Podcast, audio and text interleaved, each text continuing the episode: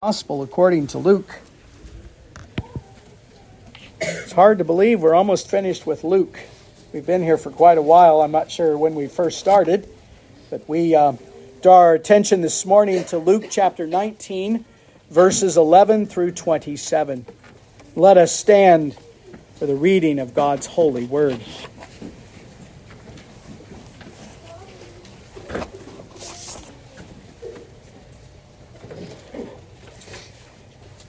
There in Luke chapter 19, beginning in verse 11 to verse 27, let us give our attention to the reading and the hearing of God's holy and inspired word.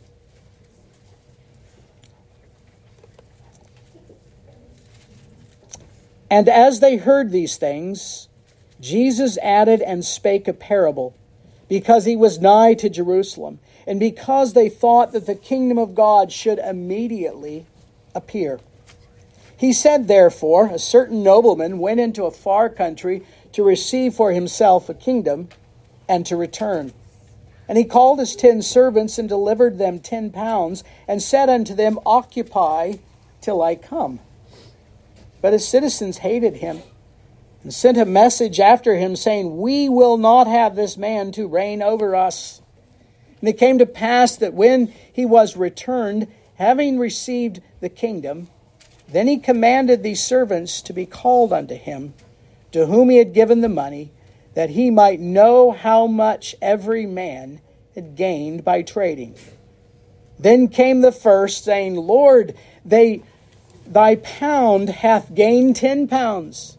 Jesus said unto him, Well, thou good servant, because thou hast been faithful in very little, have thou authority over 10 cities.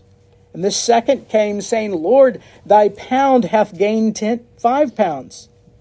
And he likewise said to him, Be thou also ruler over 5 cities. And another came, saying, Lord, behold, here is thy pound, which I've kept laid up in a napkin. For I feared thee, because thou art an austere man. Thou takest up that thou layest not down, and reapest that thou didst not sow. Jesus saith unto him, Out of thine own mouth will I judge thee, thou wicked servant. Thou knowest that I was an austere man, taking up that I laid not down, and reaping that I did not sow. Wherefore then gavest not thou my money into the bank, that at my coming I might have required mine own with usury? And he said unto them that stood by, Take from him the pound, and give it to him that hath 10 pounds. And they said unto him, Lord, he hath 10 pounds. For I say unto you, that unto every one which hath shall be given, and from him that hath not, even that he has shall be taken away from him. But those mine enemies which would not that I would reign over them, bring hither and slay them before me. This is the word of the Lord. Let us pray. Lord our God, we do pray this morning that you would give unction to the one who stands before you and preaches. We ask that you would give understanding to those who hear, and we pray that the words of my mouth and the meditations of our hearts would be acceptable in thy sight, O Lord, our strength and our Redeemer. Amen. Please be seated.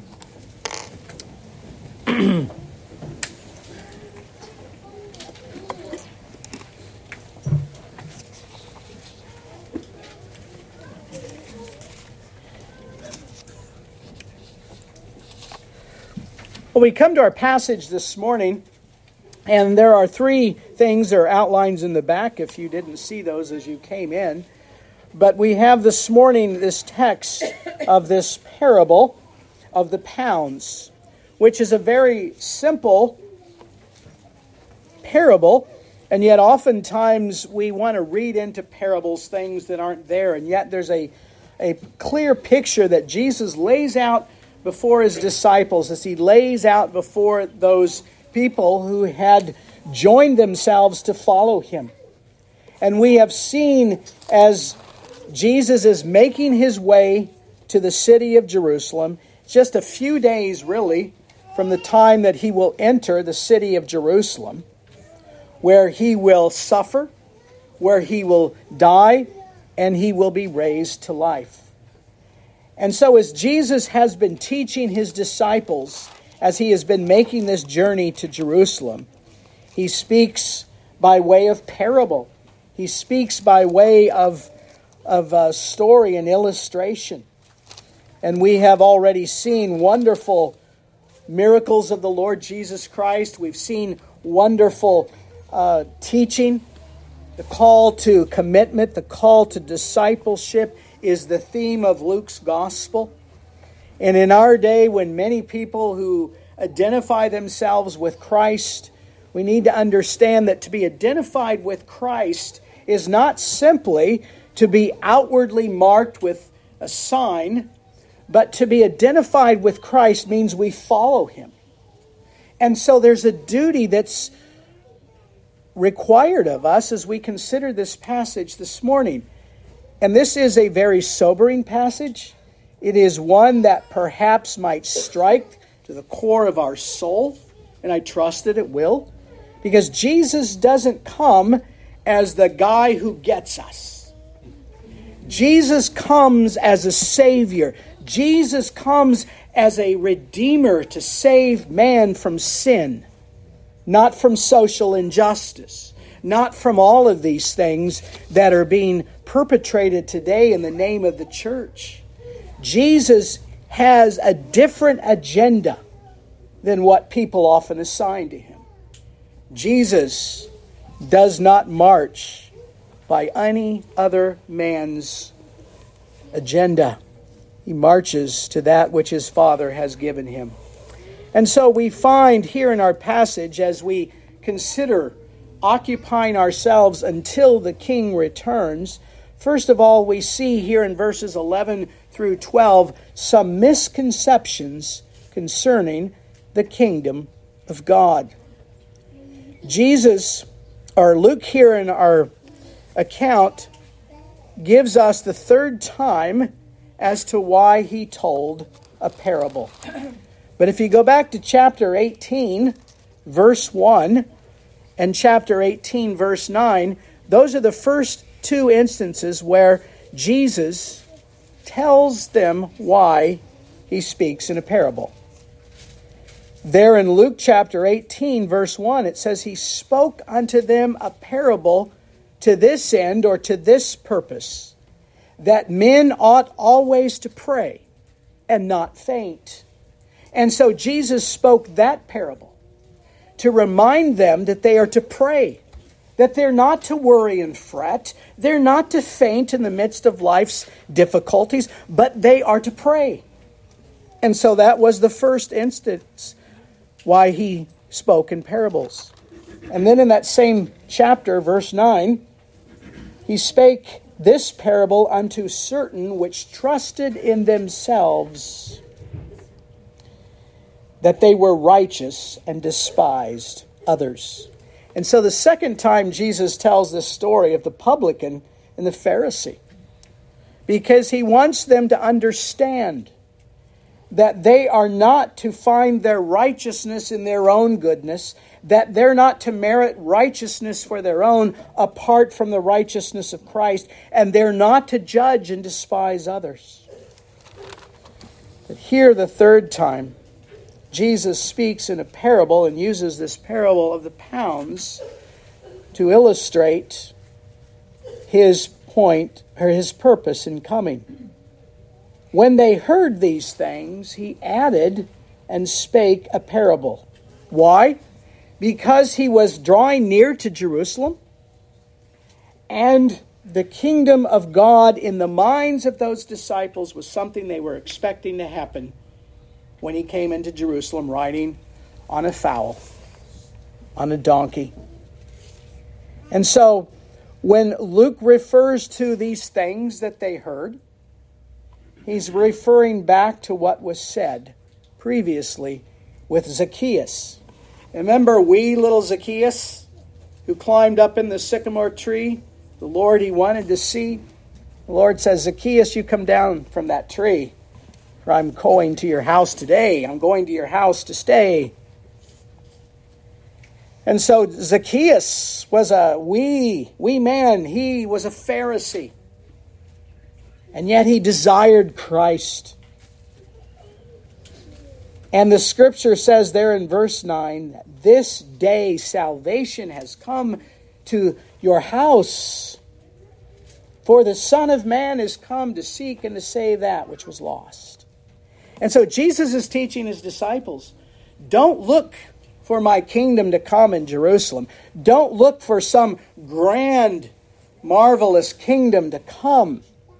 For my kingdom begins with that statement in verse 10, that the Son of Man has not come to set himself up as a king over the nations to rule as judges and kings rule, but he has come as a man in true humility to bear the sins of many, to literally seek and to save those who are lost.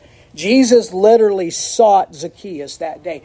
Zacchaeus was camouflaged in that tree.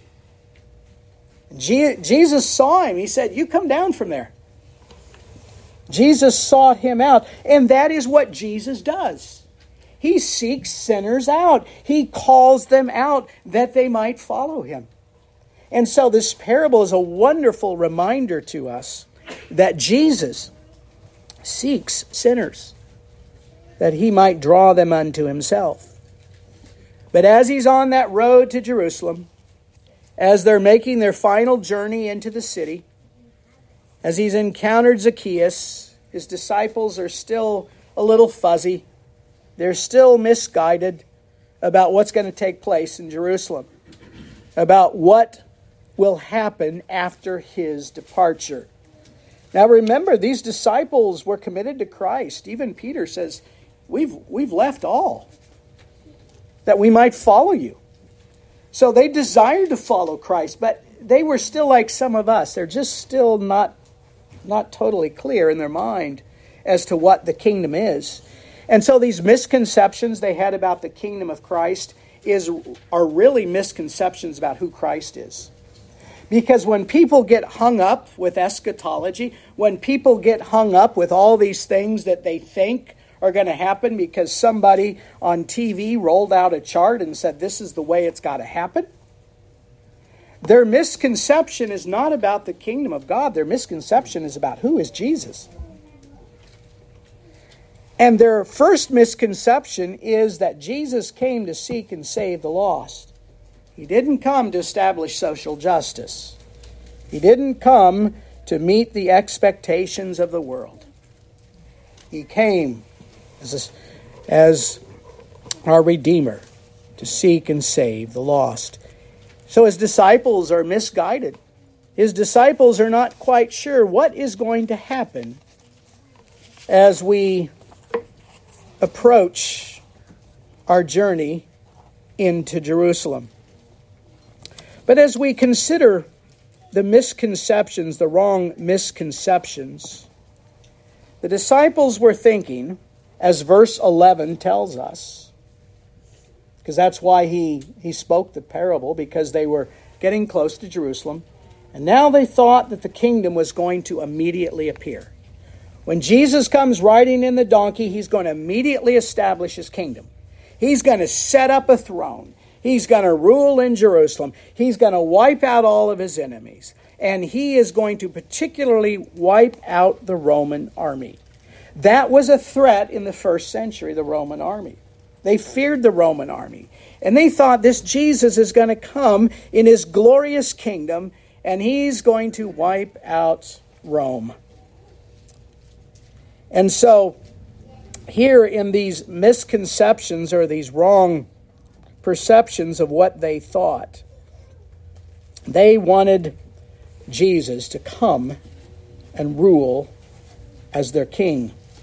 The disciples thought that he was coming to establish his kingdom so that he could overthrow Rome. But in this parable, he corrects their misconceptions. Notice there in verse 12, he said, therefore, and he begins with this parable, telling of a certain nobleman who went into a far country to receive for himself a kingdom and then to return. And this term nobleman means a man of high birth, a man who is highly born. And Jesus, the only begotten Son of God, indeed is highly born of men. He is higher than all the nobles of the earth. He is the heir of a kingdom that men cannot visibly see. He comes, first of all, savingly to establish a kingdom among men. And then he will come, secondly, to bring that kingdom in its full manifestation to those who wait for him in hope. And so he has been granted, according to verse 11, this nobleman has been granted the right to reign over a kingdom. Herod the Great had ruled in Rome at this time, and he had traveled to Rome so that his authority would be confirmed, just as his son's authority had been confirmed. And in this parable, we see an analogy between that kingdom of Herod, who ruled as king, and this nobleman who comes from a far country and returns. And in this parable, it says there's coming a time when this king, this certain nobleman, will not be there. He will actually be gone. And so the time for the consummation of the kingdom does not begin when Jesus comes into Jerusalem. It comes later. And so here, as we see that Jesus corrects his disciples so that when he is gone, they can proclaim his kingdom. Jesus there in the Gospel of John, as he's in that upper room, that final week before his death, he has that Passover celebration with them. And there in the upper room, he says, don't let your hearts be troubled. You believe in God, believe also in me. Jesus was preparing those disciples that when he arose from the dead and ascended into heaven to be with his Father, he says, I will be away from you for a while, but I'll send my Spirit to comfort you. And so they were still looking for Jesus to manifest a kingdom just like Herod did, just like the kings of the earth.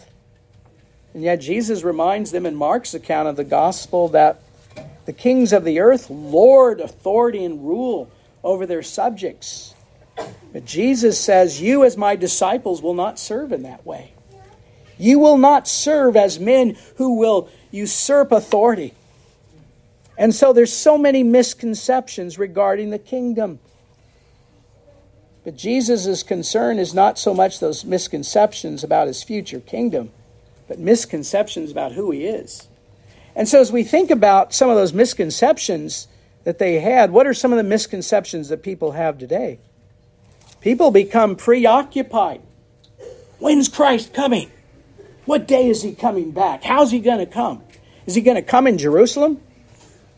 Or is he going to appear in Independence, Missouri, as the Mormons teach? Or is he going to... How's that going to play out?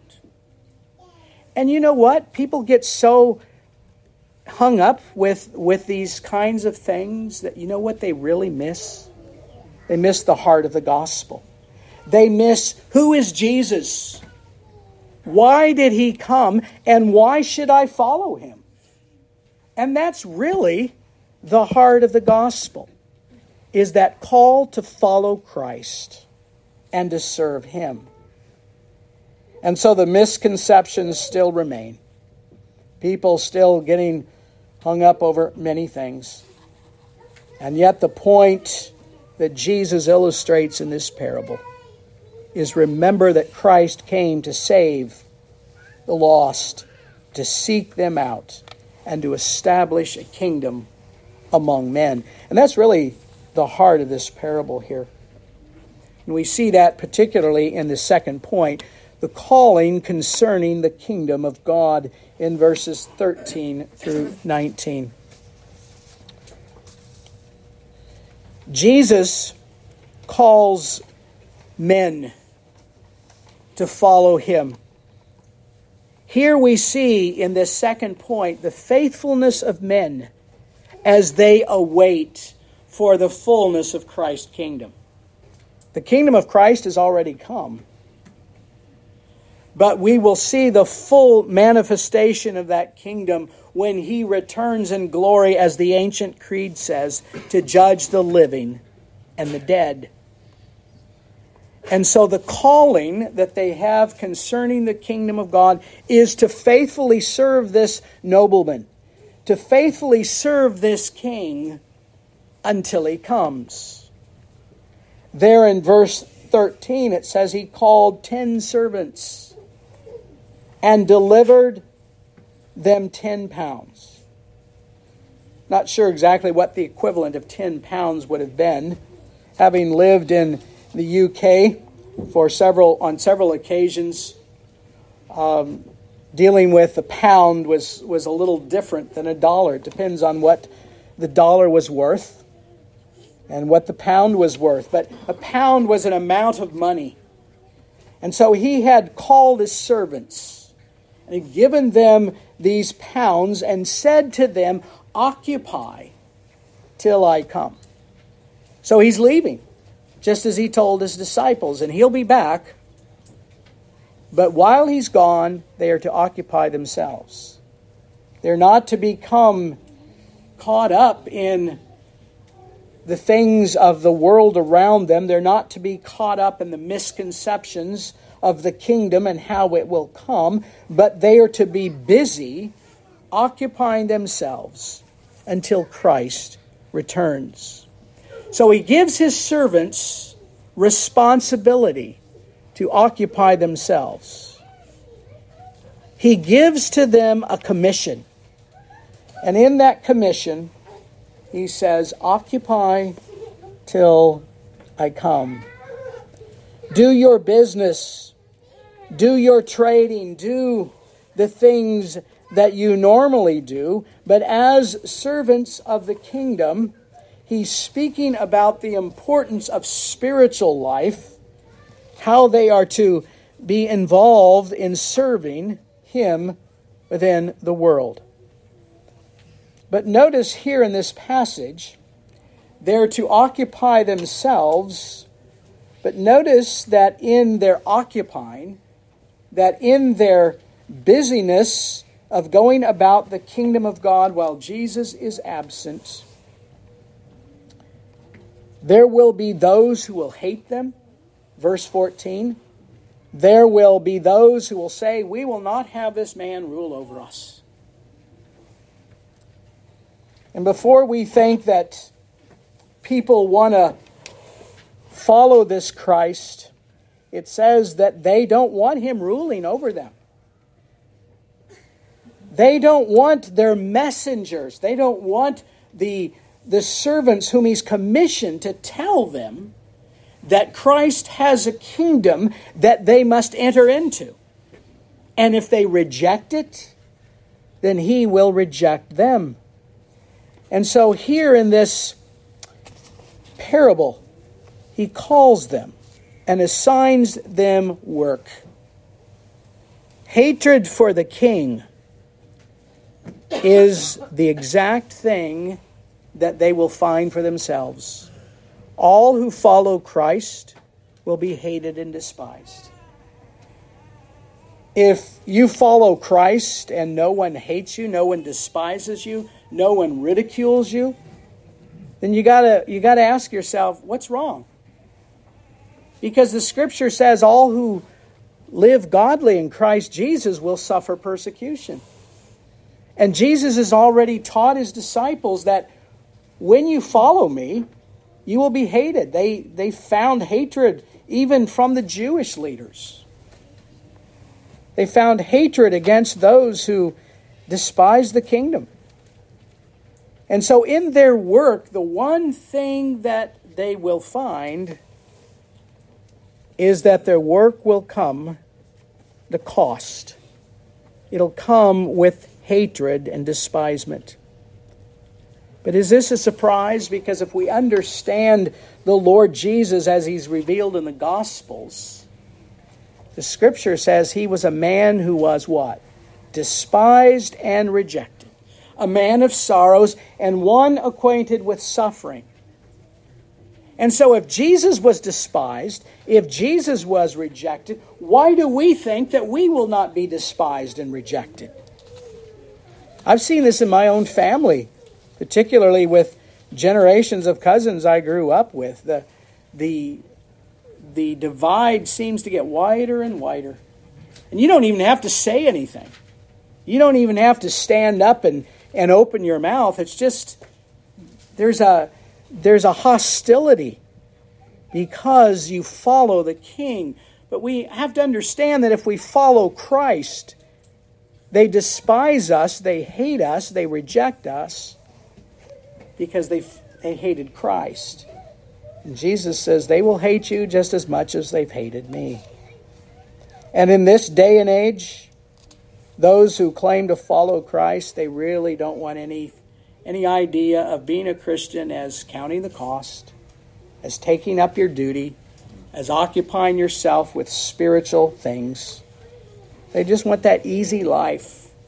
Health, wealth, and prosperity. That's what some of them promise. And it's all empty. It's all a sham for them to make money off whatever they're peddling. And yet Jesus here calls us to work and to labor within his kingdom until he comes.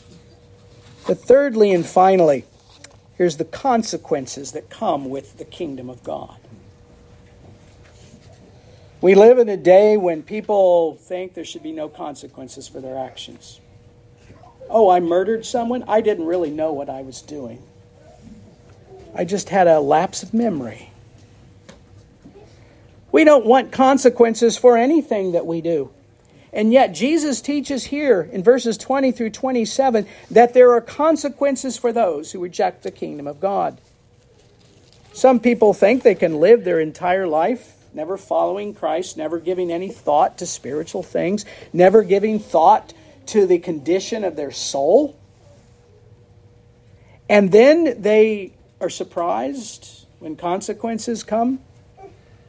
But Jesus teaches here in this parable, as he's given these servants these pounds that they are to invest, and really it's investing in the kingdom. He commends them for it, but then he comes in verse 20 and says that this one servant to whom he gave a pound, which is not much, he says, Lord, I kept that pound. I kept it wrapped up in this napkin because I knew you were a hard, honest man. I didn't want to lose that which you entrusted to me. Notice what he says in verse 21. I feared thee because thou art an austere man. I feared thee. And Jesus said unto him, out of thine own mouth will I judge thee. Here's a wonderful thing to consider. That with your own mouth, you will condemn yourself on the day of judgment. With the very words that come from your mouth, you will condemn your soul on that day of judgment. And this man did. He feared thee, not in that sense in which we're called to fear God as a father, as our God, but he feared him because he might lose something. Some people say, well, he lost his heavenly reward. No, he didn't. He lost heaven. He gained hell. He gained judgment. And so the consequences of those who reject the kingdom is severe. Judgment will come. And so the question is, if you are a servant and this king, this nobleman, has given you gifts and talents to serve within his kingdom, how will you use your gifts and talents? We've seen again this morning in the waters of baptism the call to Christian parents to use their talents and gifts to the glory of God. And some parents, and I don't mean to single out John and Beth here, but their daughter was baptized, so I think they have done an amazing good job in raising their children in the fear and the admonition of the Lord. But some bring their children to the waters of baptism and give no thought to how they will use their gifts and talents to raise their children in the fear and the admonition of the Lord. And so how are you using your gifts? If you are one who has been called by this nobleman, if you've been given talents and gifts to serve him, how will you use them within his kingdom? And so there's a call by this servant, or by the nobleman, to give that commendation to those who use their gifts wisely. Well done, good servant. You have done well. Notice in those two places there in the parable, he says they've been faithful. He says, well done. But to this man in verse 21, he didn't say well done. He says, by your own mouth you will judge yourself, thou wicked servant. Verse 23, wherefore, when thou gavest not thou my money into the bank at my coming, why did you not invest it? And then Jesus said to the other servants, take that pound from him and give it to him that hath 10 pounds. For I say unto you, that unto every one which shall be given, and from him that hath not, even that shall be taken away from him. The Lord expected at least some investment in the kingdom. And he states there in verse 27, mine enemies which would not have me reign over them, bring them to me, that I may slay them before me. Verse 27 is a sobering verse, because it reminds us that there is a judgment that is to be feared by those who will not have Christ reigning over them. Bring them, that I might slay them before me. The citizens are counted, and the citizens in this parable are those within the whole reach of the kingdom. But they're counted as enemies of Christ because they refused his rule. And the simple thing about the kingdom of God is, if you refuse to serve Christ, if you refuse his rule over your life, you are his enemy, and you will incur his judgment and his wrath when Christ returns.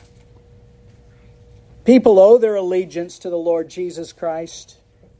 Though he is returned to heaven, although he is waiting for that day that has been appointed by the Father when he will return, he is their rightful king.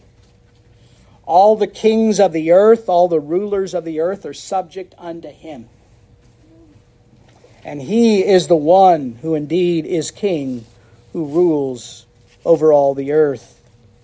And so in the consequences, there comes a recompense for those who have not been faithful. There is a reward for those who are faithful. That reward is that they will receive heaven and the blessings of heaven. But to the unfaithful, to those who have not considered the cost, who have not used talents for the sake of the kingdom of God, they will be cast away. 2 Thessalonians chapter 1, verses 8 through 10 say, "He will punish those who do not know God and who do not obey His gospel. They will be punished with everlasting destruction and shut out from the presence of God and from His majesty on that day when He will be glorified before His people." Jesus here shows the eternal ruin that waits those who reject the King. And so the question this morning is, what do you think about this Christ? Is He your Savior? Is He your Redeemer? Have you committed your life, the life of your family, to Him? Because in the case of John and Beth, it is not just these individual children. It is not just each of us kind of making our way to heaven. But as a community of faith, as those enjoined to Christ, we see Christ as King, not over our lives, but over our family. So the question is He your Savior? Does He rule over your family? Is He ruling over your life? Is He your King? How do you conduct yourself in all the affairs of life? How do you conduct yourself in your relationships with others? Are you nasty? Are you mean? That's certainly not the way that Jesus calls us to serve. Do we seek to serve others? Do we seek to love others? Do we seek to share the word of Christ with those who do not know Him? For those here this morning who have joined themselves to Christ, who have confessed that they will follow Him, have you been faithful in that? Will you continue to serve Christ to the end, no matter what the cost may be? There are rewards for those who faithfully serve Him, but there is a recompense and there is a day of judgment coming for those who were unfaithful and will not follow Christ. And I would urge anyone sitting here this morning, hearing this message, to really ask yourself, what is the condition of my soul? If I were to die today or tomorrow or next week and stand before Christ, what would He say to me? Why should I let you into heaven? Well, I was a pretty good man. I was faithful to my wife and faithful to my children. That's not what He's looking for. He's looking to hear you say that I trusted in the merits of Christ for my salvation. And I trusted in the mercy of Christ for I'm a wicked and sinful man. And all of us must confess that we are wicked and sinful people. But we come before a righteous and holy God in the person of Christ, who receives us not based on our merit, but based on the fact that we trust in His righteousness for our own. And so as we conclude our message this morning, I'd like for us to consider who this Christ is. He's come to seek and save the lost. And perhaps you've been like that Zacchaeus. You were hidden, and yet the Lord sought you out and saved you. And I would plead with you this morning that if you do not know this Christ, that you would speak to myself or one of the elders, that you would make certain today that you are a citizen of His kingdom so that when he does return, he will receive you with joy into his kingdom. And so let us consider the call to discipleship this morning. Let us consider what it is to follow Christ. Because he is a Savior and Redeemer, but to those who follow him, he is their shepherd. He will protect them. He is the lover of their souls. He is their elder brother. He is the one who cares for them. What a tender and gracious shepherd he is. I urge you today to call upon him. Let us pray. Lord Jesus Christ, we give thee thanks this morning for thy great mercies. We thank you that you have gone out into the highways and the byways, that you have compelled the nations to come into thy kingdom.